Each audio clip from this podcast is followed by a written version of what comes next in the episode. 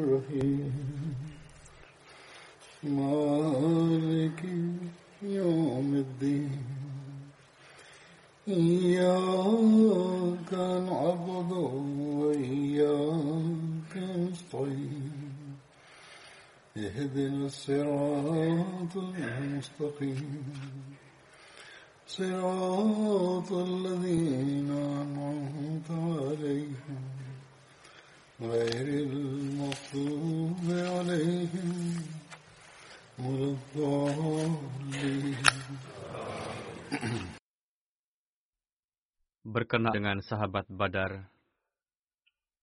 Terakhir kali saya sampaikan pada kesempatan khutbah Jumat di Jerman berkenaan dengan Hadrat Abdullah bin Abdul bin Ubay bin Sulul. Penjelasan terakhir perihal ayah beliau Abdullah bin Ubay bin Sulul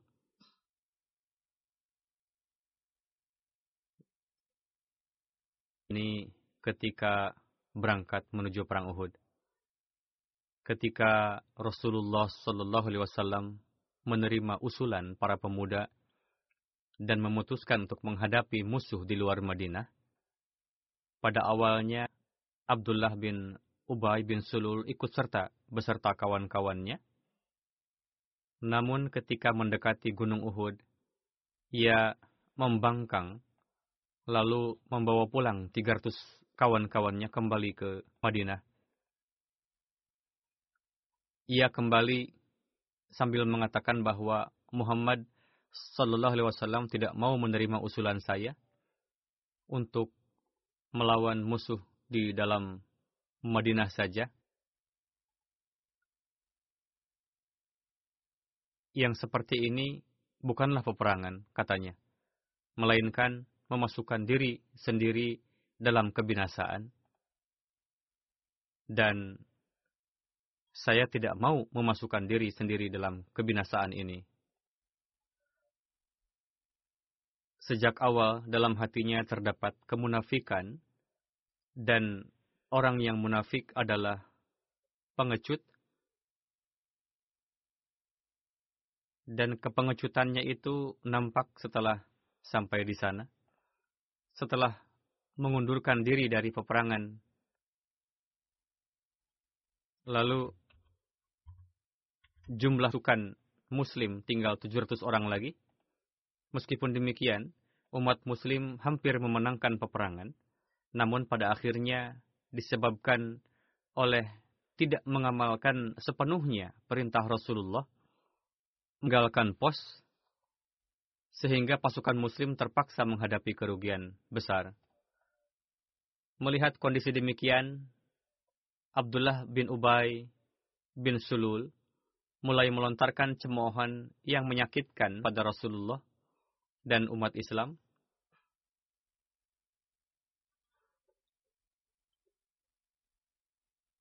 Saya akan sampaikan selengkapnya. Di dalamnya juga nampak kepada kita bagaimana kecintaan Hadrat Abdullah bin Abdullah bin Ubay bin Sulul kepada Islam dan Rasulullah. Terbukti juga bahwa beliau tidak segan-segan untuk tentang ayahnya jika ayahnya menyerang kehormatan Islam dan Rasulullah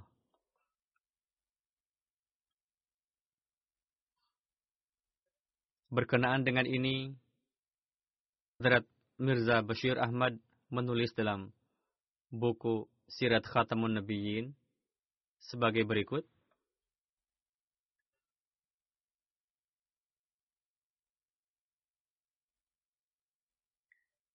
Yahudi dan orang-orang munafik Madinah yang sempat ciut setelah melihat kekalahan pada perang Badar. Pasca perang Uhud, mereka mulai berani lagi. Bahkan Abdullah bin Ubay bin Sulul mulai melontarkan cemoohan secara terang-terangan. Namun, Rasulullah tidak mengambil tindakan tegas atas mereka. Melihat perlakuan lembut seperti itu, alih merasa malu, justru mereka malah semakin menjadi-jadi dalam kelancangannya itu.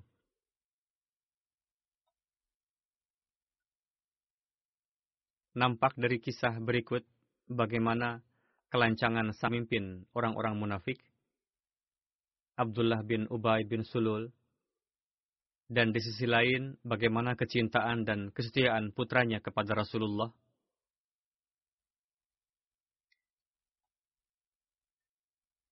Pada lima Hijri, sekembalinya dari perang Bani Mustalik,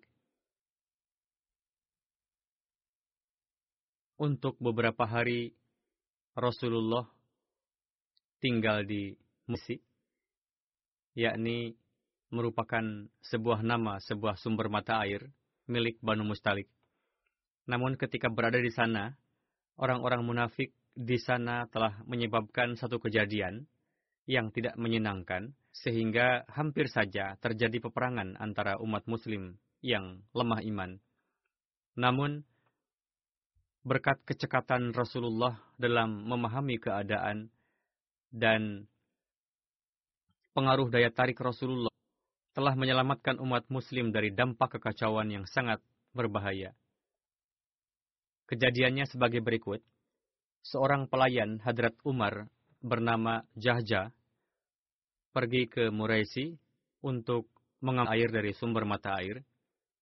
Kebetulan saat itu juga ada orang lain bernama Sinan, pendukung Ansar yang datang untuk tujuan yang sama. Keduanya jahil dan sama sekali awam. Kedua orang itu berselisih di tempat tersebut. Lalu Jahja memukul Sinan. Lalu Sinan berteriak keras, mengatakan, Wahai Ansar, tolonglah saya. Saya telah dianiaya. Melihat itu Jahja pun mulai memanggil kaumnya. Wahai muhajirin, datanglah kemari. Teriakan itu terdengar oleh kedua belah pihak. Lalu kedua pihak berdatangan dengan membawa pedang. Seketika itu juga berkumpullah banyak orang di sana, sehingga hampir saja para pemuda yang jahil saling menyerang satu sama lain. Tidak lama kemudian, datang beberapa orang dan mukhlis dari antara Ansar dan Muhajirin ke tempat kejadian. Mereka lalu langsung melerai kedua pihak yang berselisih dan mendamaikannya. Ketika Rasulullah mengetahui kabar tersebut, beliau menzahir kemarahan dan bersabda bahwa ini adalah sikap jahiliyah. Kemudian selesailah kasus tersebut. Namun ketika pemimpin orang-orang munafik, Abdullah bin Ubay bin Sulul yang notabene ikut serta pada perang Banu Mustalik, mengetahui kabar tersebut, ia ingin memunculkan lagi kekisruhan itu dengan memprovokasi kawan-kawannya supaya menentang Rasulullah Shallallahu Alaihi Wasallam dan mengatakan bahwa ini semua adalah kesalahan kalian. Karena kalian telah memberikan perlindungan sehingga mereka semakin lancang. Untuk itu, kalian seharusnya menarik dukungan dan bantuan kalian kepada mereka, maka dengan sendirinya umat muslim akan bercerai-berai meninggalkan Madinah. Pada akhirnya, orang yang jahat itu mengatakan, Lain raja'na ilal madinati, la yukhrijannal a'azzu minal azal.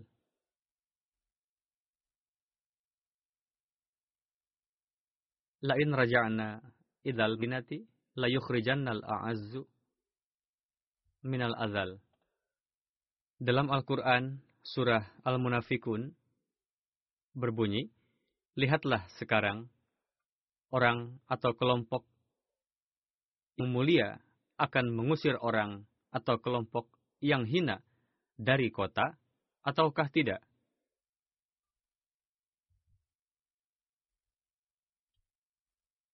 Pada saat itu ada seorang anak laki-laki muslim bernama Zaid bin Arkam tengah duduk di sana. Setelah mendengar ucapan Abdullah bin Ubay berkenaan dengan Rasulullah,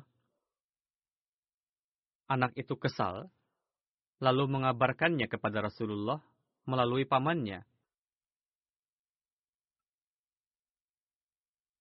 Anak tersebut sedemikian rupa memiliki ketulusan, setia, tanggap, dan memahami mana apa yang benar dan yang salah anak itu mengabarkannya kepada pamannya. Pada saat itu, Hadrat Umar tengah berada di dekat Rasulullah. Setelah mendengar kabar tersebut, Hadrat Umar begitu marahnya, lalu berkata kepada Rasulullah, Wahai Rasulullah, izinkan saya untuk memenggal leher orang munafik penyebar kekacauan itu. Rasul bersabda, Umar, biarkan saja.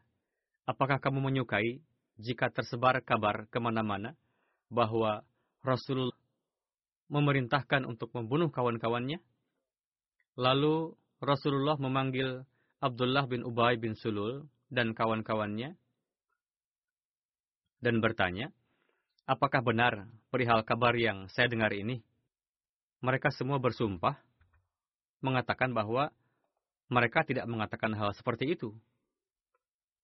Beberapa ansar menyampaikan pendapatnya bahwa mungkin saja Zaid telah keliru.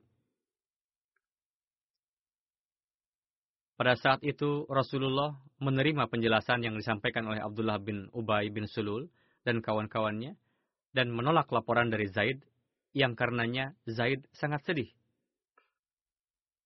Namun di kemudian hari, wahyu Al-Quran telah membenarkan perkataan Zaid dan mendustakan keterangan orang-orang munafik sebagaimana pada ayat yang saya bacakan tadi.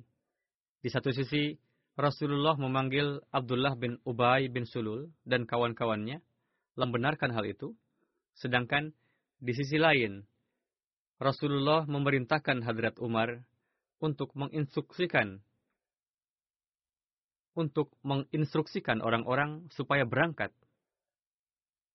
Saat itu adalah siang hari, padahal biasanya Rasulullah tidak memerintahkan umat untuk menempuh perjalanan pada siang hari, karena cuaca siang di Arab adalah panas yang sangat terik dan akan sulit untuk melakukan safar dalam kondisi demikian.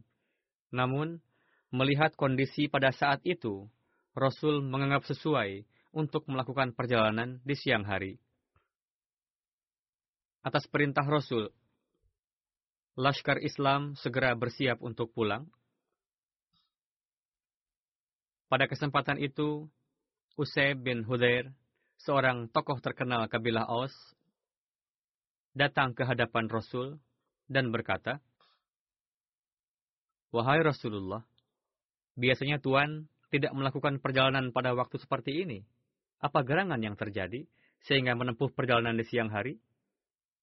Rasul bersabda, Usaid, tidakkah kamu mendengar apa yang diucapkan oleh Abdullah bin Ubay bin Sulul?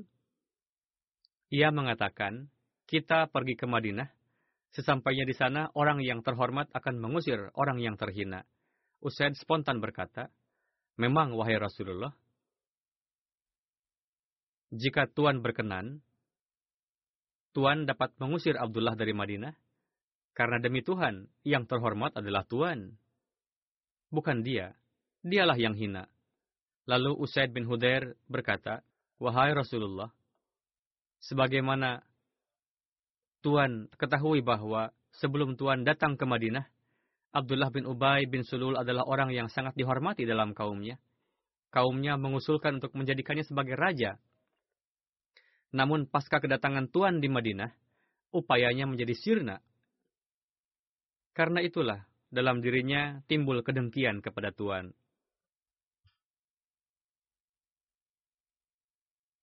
Untuk itu, tidak perlu menghiraukan omong kosongnya. Mohon Tuhan maafkanlah ia. Tidak lama kemudian, putra Abdullah bin Ubay yang bernama Hubab, sebetulnya namanya telah diganti Rasulullah menjadi Abdullah yang tengah dibahas dalam kisah ini.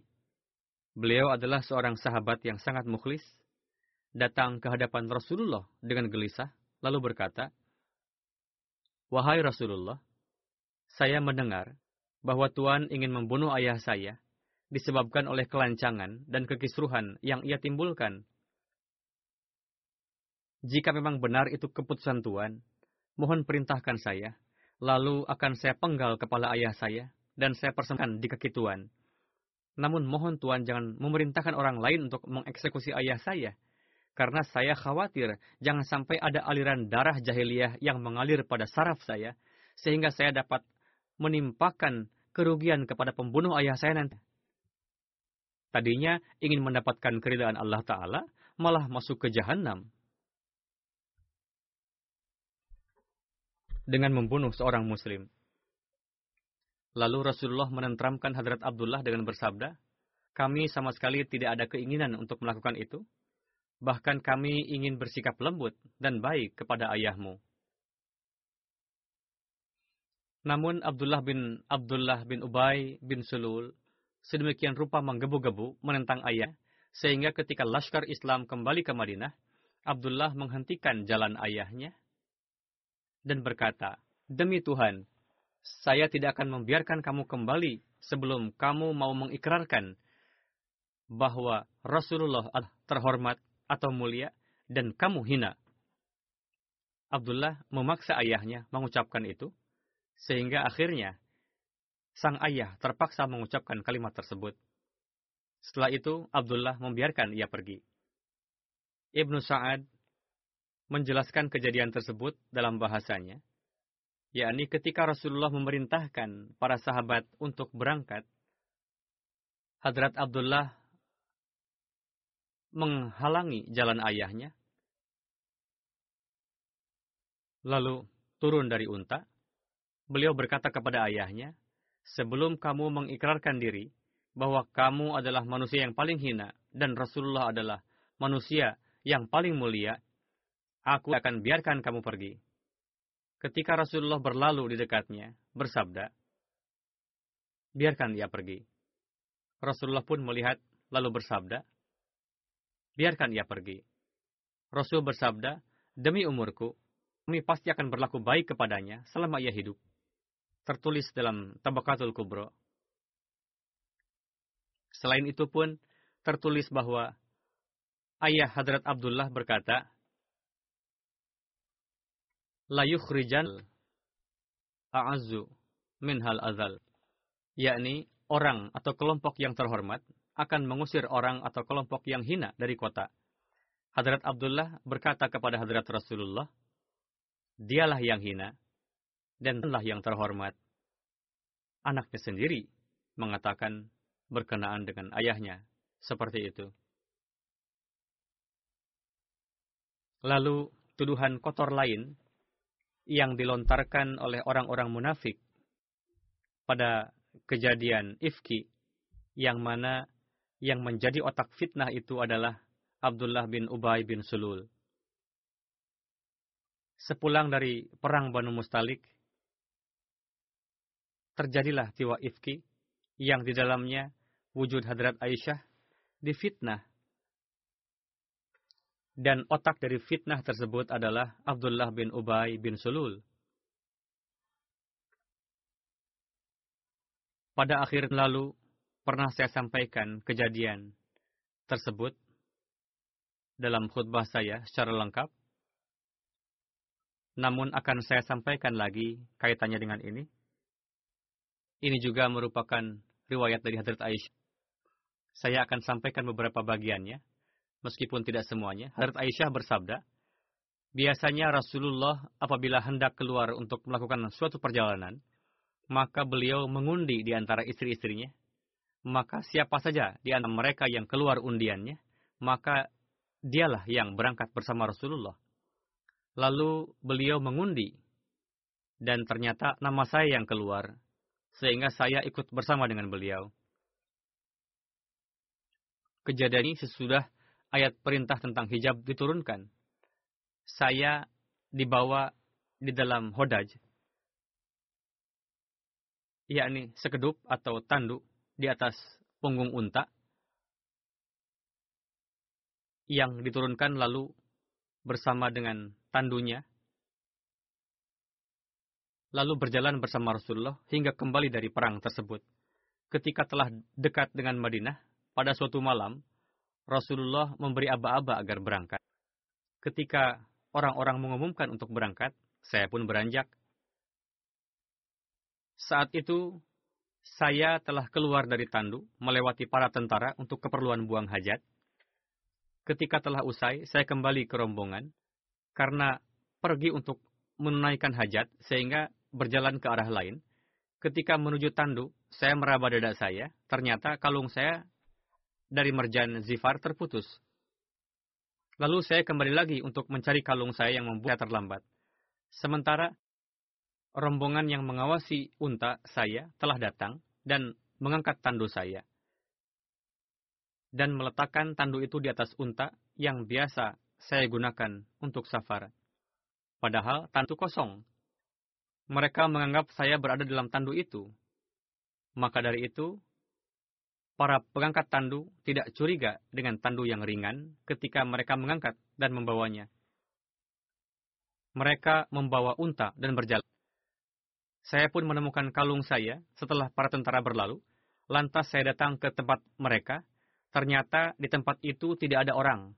Lalu saya bermaksud ke tempat saya tadi, di waktu berhenti. Saya beranggapan mereka akan merasa kehilangan diri saya, lalu kembali lagi untuk mencari saya. Ketika sedang duduk, Kedua mata saya merasakan kantuk yang tak tertahankan. Saya pun tertidur.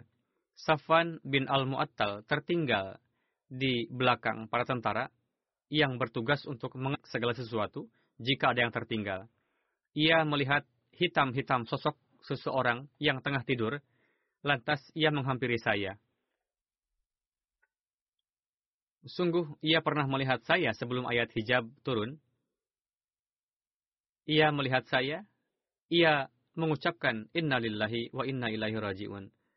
Ketika melihat saya, mendengar suaranya, saya terjaga dari tidur. Kemudian ia menderumkan kendaraannya, ia memijak kaki depan, kemudian saya menunggangi unta. Selanjutnya, ia menuntun kendaraan yang saya berada di atasnya, sehingga kami dapat menyusul para tentara setelah mereka berhenti sejenak di tengah hari.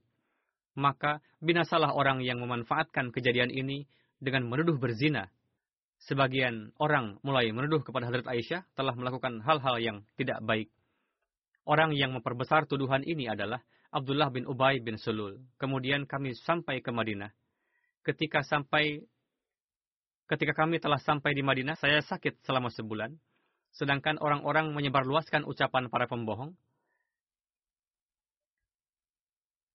Beliau tidak tahu apa yang tengah terjadi yang membuatku penasaran ketika saya sakit itu, yakni sesungguhnya saya tidak melihat kasih sayang Rasulullah sebagaimana mestinya yang biasanya saya lihat dari beliau ketika saya sakit. Beliau hanya masuk, lalu mengucap salam dan berkata, bagaimana keadaanmu? Saya tidak tahu sedikit pun mengenai fitnah itu.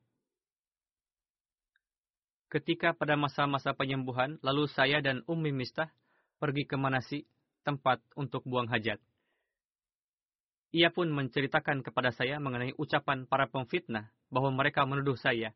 Saya pulang ke rumah, Rasulullah datang dan mengucapkan Assalamualaikum kepada saya dan bersabda, bagaimana keadaanmu? Saya berkata, mohon izinkan saya untuk pergi ke rumah orang tua saya. Rasulullah mengizinkan saya datang kepada kedua orang tua saya. Lantas saya bertanya kepada ibuku, Wahai ibuku, apa yang sedang hangat dibicarakan oleh orang-orang? Ibuku menjawab, Wahai putriku, tidak ada apa-apa, tenang saja. Orang-orang biasa memperbincangkan hal seperti ini. Lantas saya berkata, Maha Suci Allah, berarti orang-orang telah memperbincangkan hal ini. Lalu saya menangis pada malam tersebut sampai pagi. Air mata saya tiada henti dan saya pun tidak tidur sama sekali. Kemudian di pagi hari saya masih menangis. Beliau Sallallahu Alaihi Wasallam meminta pendapat kepada beberapa sahabat. Kemudian Rasulullah memanggil pelayan Hadrat Aisyah bernama Barirah. Rasul bertanya, Wahai Barirah, apakah kamu melihat sesuatu yang mencurigakan dalam Aisyah? Barirah menjawab, sama sekali tidak. Demi zat yang telah mengutus engkau dengan kebenaran, saya tidak melihat sesuatu pun pada dirinya yang dianggap celah lebih dari bahwa dia adalah perempuan yang masih belia, yang terkadang tertidur membiarkan adonan roti keluarganya, sehingga binatang piaraannya datang lalu memakan adonan rotinya.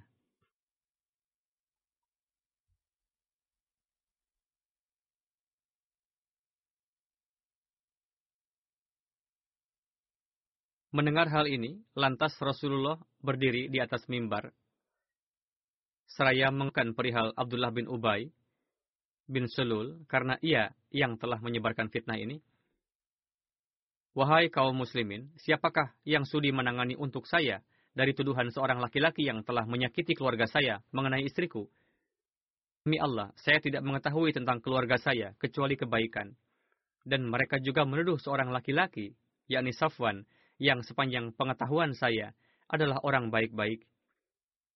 Ia, Safwan, tidaklah datang menemui keluarga saya kecuali bersama saya. Alhasil, singkatnya adalah Hadrat Aisyah menuturkan suatu hari Hadrat Rasulullah menanyakan langsung kepada saya. Lalu saya jawab, Demi Tuhan, saya sudah mengetahui bahwa Anda semua telah mendengar apa yang tengah diperbincangkan oleh orang-orang maka dari itu, jika saya katakan kepada Anda bahwa saya bersih dari tuduhan tersebut, dan saya tidak melakukan apa-apa yang dituduhkan, serta Allah Maha Mengetahui bahwa saya bersih dari tuduhan tersebut, mungkin Anda tidak mempercayai kebenaran saya. Sebab berita itu telah demikian tersebar luas, dan orang-orang telah banyak yang membicarakannya, bahwa saya telah berbuat tidak benar. Demi Allah, saya tidak menjumpai pada diri saya dan diri Anda suatu perumpamaan selain sebagaimana yang dikatakan oleh Hadrat Yakub kepada saudara-saudara Hadrat Yusuf, fasobrun jamilun wallahul musta'anu ala ma tasifun. Maka hanya sabar itulah yang terbaik bagi saya. Dan kepada Allah saja saya memohon pertolongannya terhadap apa yang kamu ceritakan.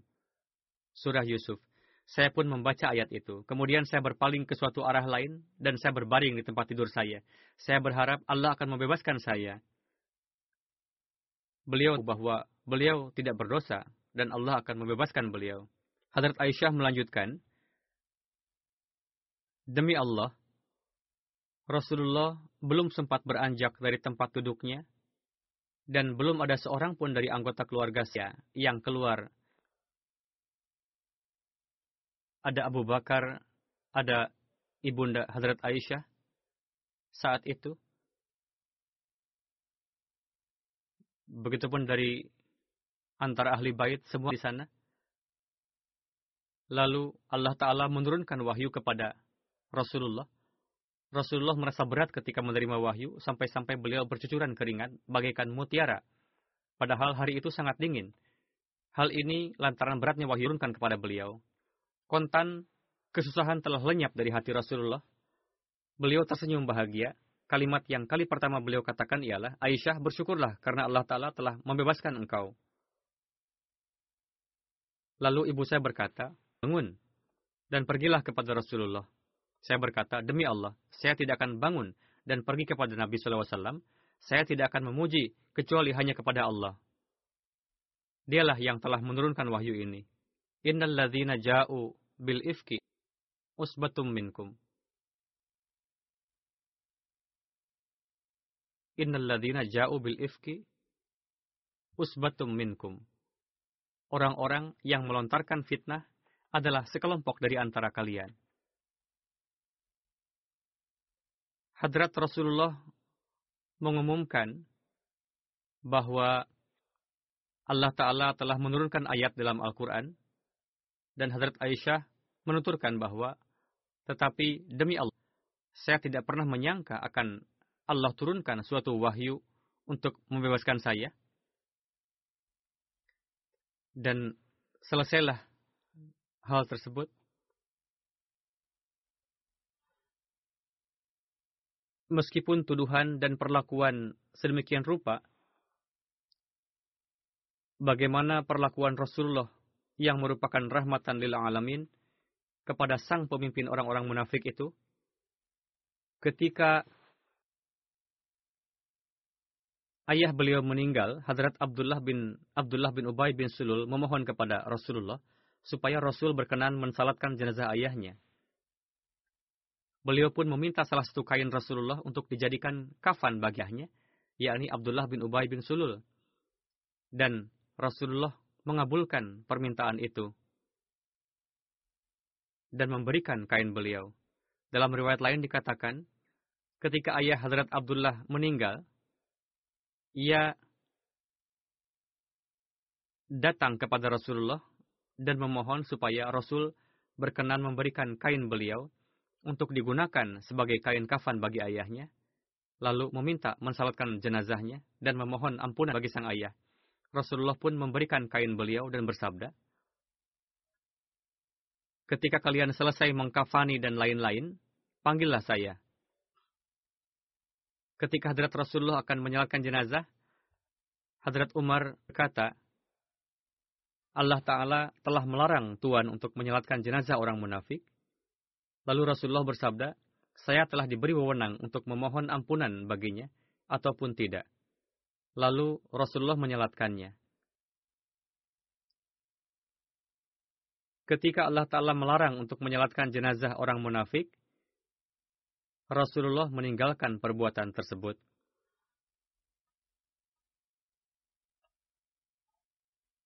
Diriwayatkan juga bahwa ketika jenazahnya sudah dimasukkan ke kubur, Rasul datang dan memerintahkan untuk dikeluarkan lagi.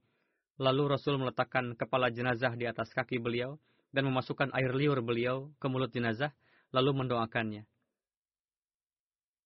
Situ Rasul membuka pakaian kurtah beliau lalu memberikannya.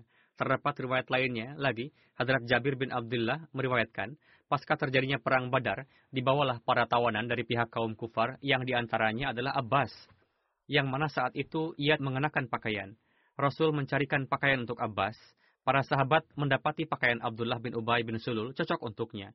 Lalu Rasulullah memakaikan pakaian itu untuk Abbas. Karena itulah Rasulullah memberikan kain beliau untuk Abdullah bin Ubay bin Sulul pada saat kematiannya untuk dipakan. Ibu Yainah mengatakan, Sebelumnya, ia, yakni Abdullah bin Ubay bin Sulul, pernah berbuat baik kepada Rasulullah.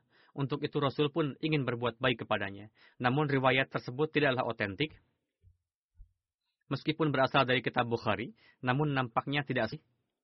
Hadrat Rasulullah merupakan wujud rahmatan lil alamin, disebabkan hanya oleh perlakuan itu saja dari Abdullah bin Ubay bin Sulul, terlebih sebagian berpendapat bahwa saat itu ia belum Muslim pada Perang Badar.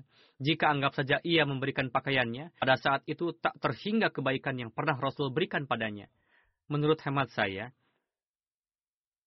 tidak mungkin hanya atas dasar itu saja perlakuan baik yang Rasul lakukan.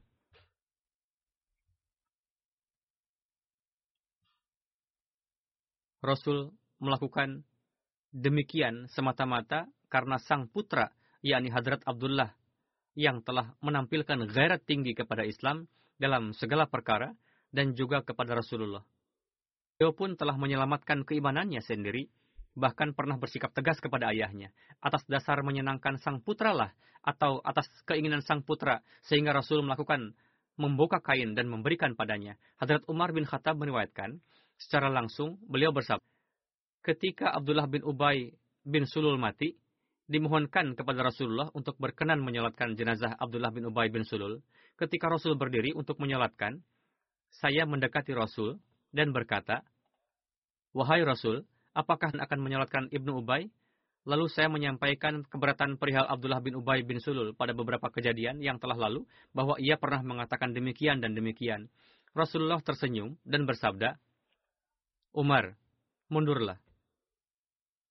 Setelah mendengar berkali-kali saya tanyakan, Rasulullah bersabda, saya telah diberi wewenang. Untuk itu saya gunakan wewenang tersebut dan saya mengetahui bahwa jika saya harus memanjatkan doa ampunan baginya lebih dari 70 kali supaya diampuni, maka akan saya sekalipun harus lebih dari itu. Hadrat Umar berkata, lalu Rasulullah menyelatkan jenazahnya. Lalu beliau pulang. Tidak selang beberapa lama, turunlah surah Bara, yakni dua ayat At-Taubah yang berbunyi, wala tusalli ahadim minhum mata abadan wala taqum ala qabrih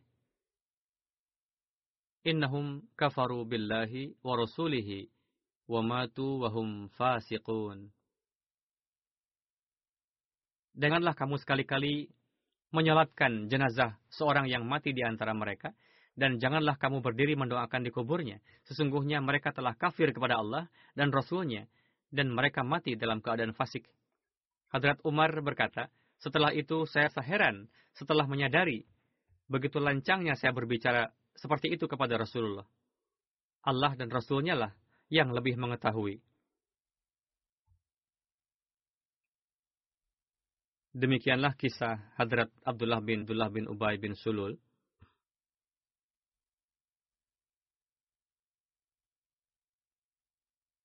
Pada kesempatan ini saya akan menyampaikan riwayat beberapa orang yang wafat dan setelah salat Jumat nanti saya akan memimpin salat jenazah mereka.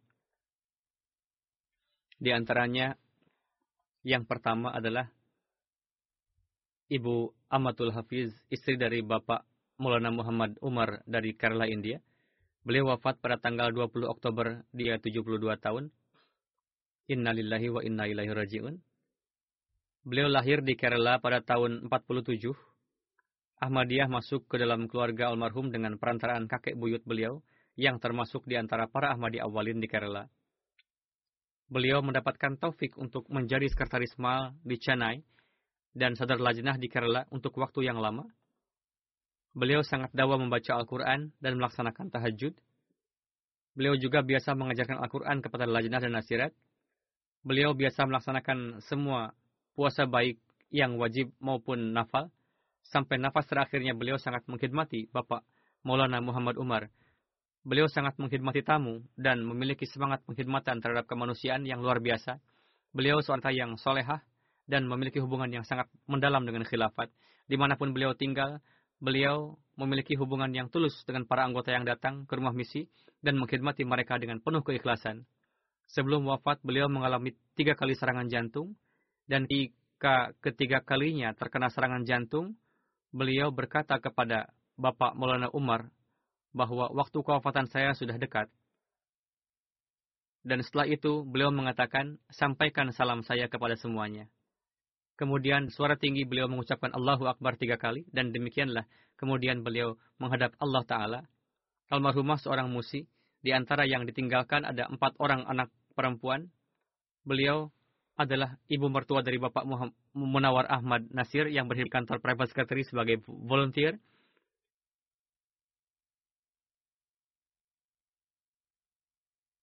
Maulana Muhammad Umar menulis,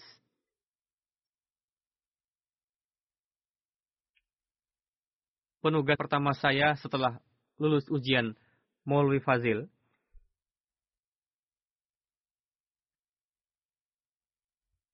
Pada tahun 61 adalah mengajar di Madrasatul Ahmadiyah.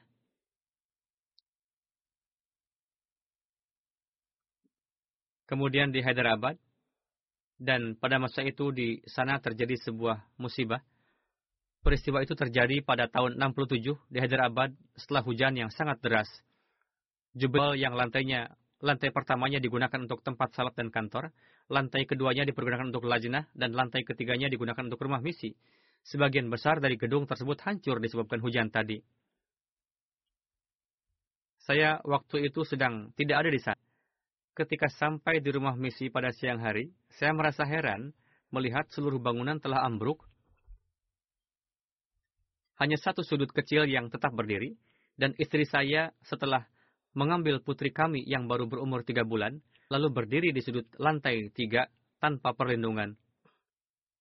Dalam kondisi seperti itu mustahil istri anak saya bisa selamat. Di tempat istri saya berdiri, di bawahnya ada reruntuhan bangunan yang dalam dan tidak mungkin bisa melompat ke bawah. Sebuah tangga dari petugas pemadam kebakaran dipasang, namun tidak ada yang berani menaiki tangga itu untuk menyelamatkan ibu beserta anaknya. Pada saat itu, seorang petugas pemadam kebakaran yang sudah berusia lanjut berkata, saya berusaha untuk menyelamatkan ibu dan anak itu meskipun harus kehilangan nyawa saya. Kemudian, petugas pemadam kebakaran yang berusia lanjut tersebut menaiki tangga. Pertama-tama ia menurunkan anak perempuan itu dan kemudian ibunya. Demikianlah secara mukjizat kedua nyawa mereka bisa selamat. Bapak Maulana Umar mengatakan bahwa beliau menyertai saya dengan sabar di setiap tempat tugas. Ketika saya ditugaskan di Kerala, selama 15 tahun beliau menjabat sebagai Sadar Lajnah Imailah wilayah Kerala dan menjalankan tugasnya dengan sangat baik.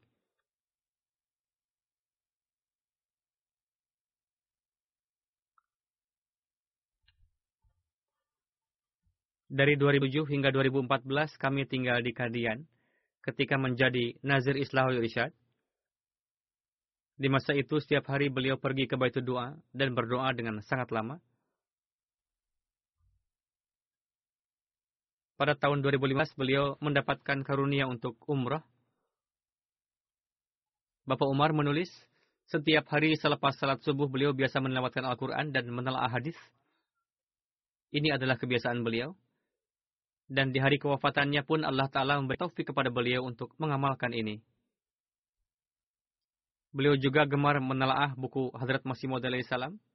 Selain itu, beliau juga memiliki ketertarikan untuk menelaah pengetahuan umum, dan ini adalah keistimewaan yang juga harus dimiliki oleh seorang istri mubalik yang dengan karunia Allah Ta'ala ada dalam diri beliau, almarhumah. Beliau adalah seorang wanita yang memahami tingginya kedudukan mubalik dan pengurus serta menghormati mereka. Dalam pengkhidmatan terhadap tamu, beliau tidak biarkan sedikit pun ada kekurangan.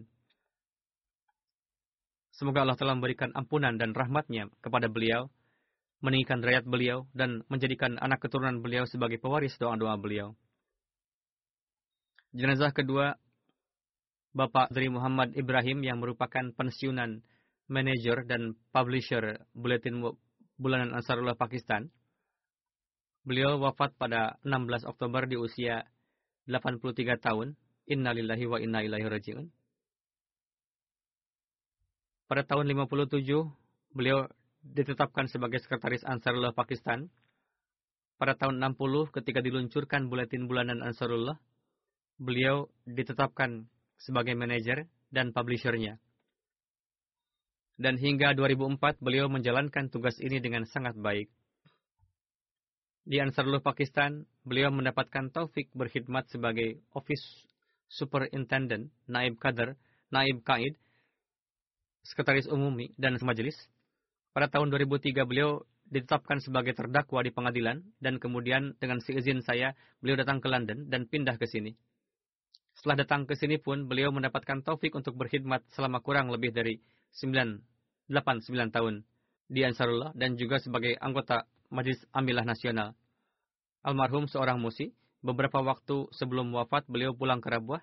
Beliau wafat disebabkan sakit beliau. Beliau wafat di Rabuah Beliau meninggalkan satu orang putri, lima orang putra, dan banyak cucu. Semoga Allah memberikan ampunan dan rahmatnya kepada beliau, dan memberikan taufik kepada keturunan beliau untuk meneruskan kebaikan-kebaikan beliau, serta senantiasa menjalin hubungan dengan jemaat dan khilafat.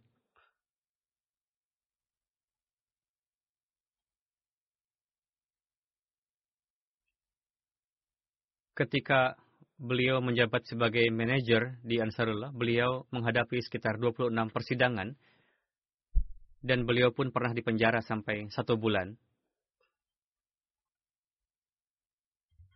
Jenazah ketiga Bapak Raja Mas'ud Ahmad yang merupakan putra dari almarhum Bapak Raja Muhammad Nawaz dari Pin Dadan Khan setelah sakit untuk waktu yang cukup lama pada 19 Oktober beliau wafat di usia 69. Innalillahi wa inna ilaihi rajiun. Dalam keluarga beliau, Ahmadiyah masuk melalui ayah beliau.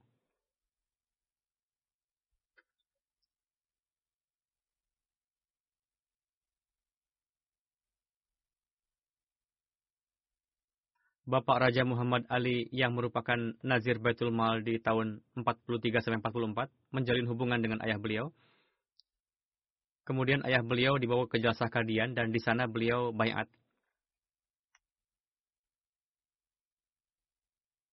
Dan bayatnya pun tanpa suatu dalil apa pun, hanya karena melihat satu peristiwa. Ayah beliau mengatakan, ketika Hadrat Khalifatul Masih yang kedua menyampaikan pidato di Jalsah, pada saat itu saya melihat seorang pemuda tampan membawa seorang anak kecil yang kumal di pangkuannya. Dan ketika keluar ingus dari hidung anak tersebut, lalu pemuda tersebut mengambil sapu tangan dari sakunya dan membersihkan hidung anak tersebut dan berdiri di belakang. Hadrat Muslim Ma'ud tengah sibuk menyampaikan pidato, dan tidak berapa lama anak kecil itu menangis, lalu Hadrat Muslim Ma'ud menoleh ke belakang dan mengumumkan, anak ini tersesat. Seseorang tolong bawa anak ini ke orang tuanya. Ketika saya mencari tahu siapa pemuda yang mengenakan pakaian yang bersih dan memangku anak yang kumal itu, maka diberitahukan bahwa itu adalah Hadrat Mirza Nasir Ahmad yang merupakan putra sulung Hadrat Muslim Ma'ud radhiyallahu Dan saat itu beliau juga menjabat sebagai Sadar Khudamul Ahmadiyah. Saya sangat terkesan dengan peristiwa itu, kata beliau, hanya karena hal inilah saya bayat, yakni karena teladan yang saya lihat hari itu. Adapun persoalan-persoalan lainnya belakangan. Jadi, banyak orang yang datang ke Jalsah masuk ke dalam jemaat ini setelah melihat teladan-teladan seperti itu. Bapak Raja datang ke UK tahun 91 dan ditetapkan sebagai ketua pertama jemaat Catford. Dan rumah beliau pun digunakan sebagai pusat jemaat. Setelah datang ke sini, beliau mendapatkan taufik berkhidmat sebagai kaid umumi Allah, additional sekretaris al-wasiat dan sekretaris al-wasiat nasional. Ketika saya memerintahkan untuk melakukan perbaikan pada sistem al-wasiat, maka dengan karunia Allah Ta'ala beliau cukup bekerja keras dan menerbitkan sistem al-wasiat ini. Beliau memiliki hubungan yang mendalam dengan khilafat. Beliau menghormati para pengurus, rajin salat tahajud, memberikan candah dengan keikhlasan, banyak berserah, menyayangi orang miskin dan seorang yang ramah. Dengan karena Allah Ta'ala beliau seorang musi. Selain seorang put istri, beliau meninggalkan seorang putri dan dua orang putra. Semoga Allah Ta'ala memberikan rahmat dan ampunannya kepada beliau dan meninggikan derajat beliau. Beliau tidak satu kelas dengan saya di college karena berbeda jurusan. Namun bagaimanapun beliau belajar di college masa saya. Dengan demikian saya sudah mengenal beliau sejak waktu itu. Dari sisi ini bisa dikatakan bahwa saya belajar satu kelas dengan beliau di college ada satu kelas bahasa Urdu yang digabung dan kami duduk belajar bersama. Pada saat itu pun melihat banyak keistimewaan pada diri beliau. Beliau seorang yang mandiri. Beliau tidak pernah melakukan kenakalan apa pun. Sebagaimana kenakalan yang biasanya terdapat pada anak laki-laki. Beliau tidak pernah mengganggu siapa pun. Semoga Allah Ta'ala meninggikan derajat beliau. Bapullah Bakshadik, wakil talim Rabuah menulis mengenai beliau. Beliau seorang yang pemberani dan bersemangat masjid di kota Jalem sudah sangat tua. Atap-atapnya sudah rusak, lantai-lantai ruangannya sudah rusak, dan ada yang dalam kondisi buruk. Ada yang baik. Setelah tahun 84, masjid tersebut kondisinya sudah tidak layak pakai. Setelah adanya undang-undang masjid-masjid jemaat tidak bisa di, lagi dibangun dan tidak juga bisa diperbaiki. Namun Bapak Raja dengan sangat berani mengambil tanggung jawab pembangunan masjid tersebut dan dengan penuh kebijaksanaan atas saran dari Pak Amir beliau merampungkan pekerjaan tersebut dan sesuai dengan gambar beliau membuat pondasi dari bangunan tanpa mengganggu dinding yang menghadap ke jalan. Kemudian memasang atapnya dengan penuh hikmah. Demikian pula beliau sendiri melakukan pengorbanan harta yang besar dan juga pengorbanan waktu memberikan himbauan juga kepada orang-orang dan demikianlah masjid tersebut beliau rubah menjadi benar-benar baru.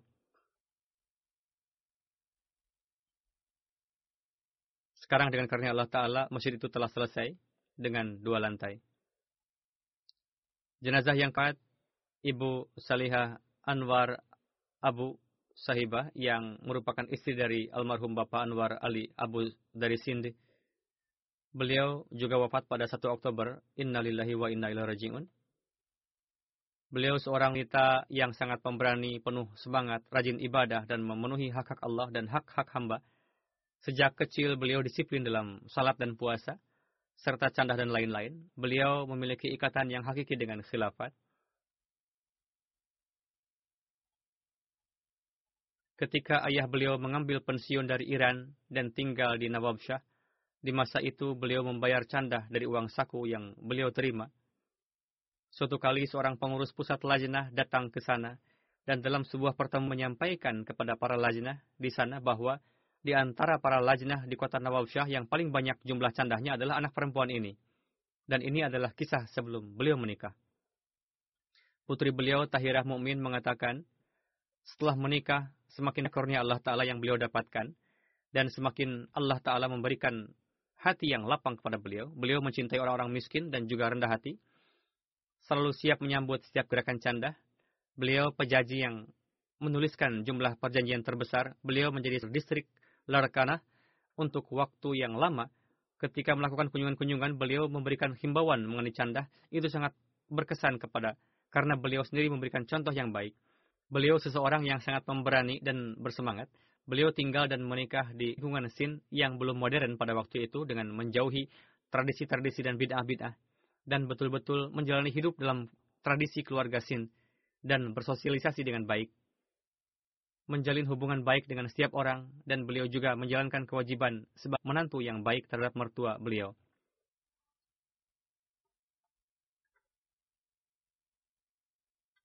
Putri beliau juga menulis Para anggota lajnah di mana pun mereka tinggal sangat mengingat beliau.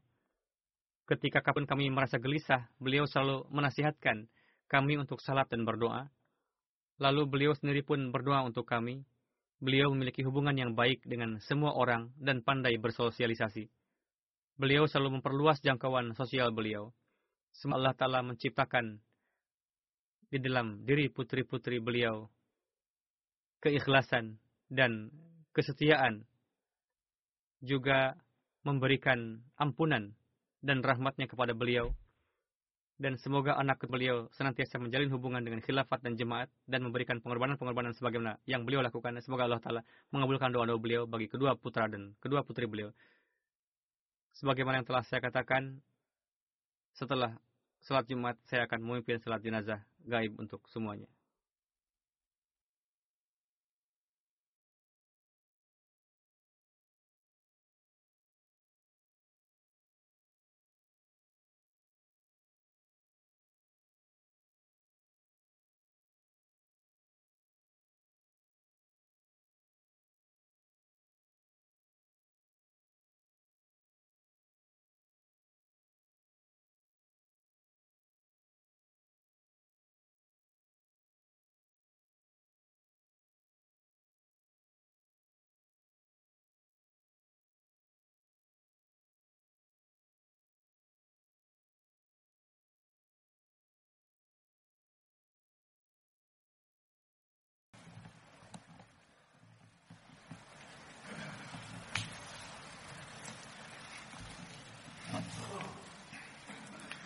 الحمد لله الحمد لله نحمده ونستعينه ونستغفره ونؤمن به ونتوكل عليه ونعوذ بالله من شرور أنفسنا ومن سيئات أعمالنا.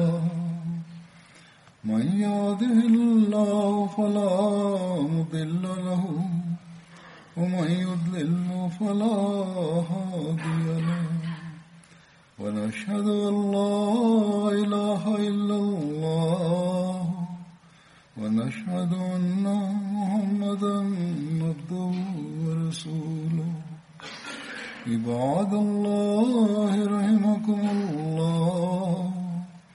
إن الله يأمر بالعدل واللسان وإيتاء ذي القربى وينهى عن الفحشاء والمنكر والبغي يعظكم لعلكم تذكرون اذكروا الله يذكركم وادعوه يستجب لكم ولذكر الله أكبر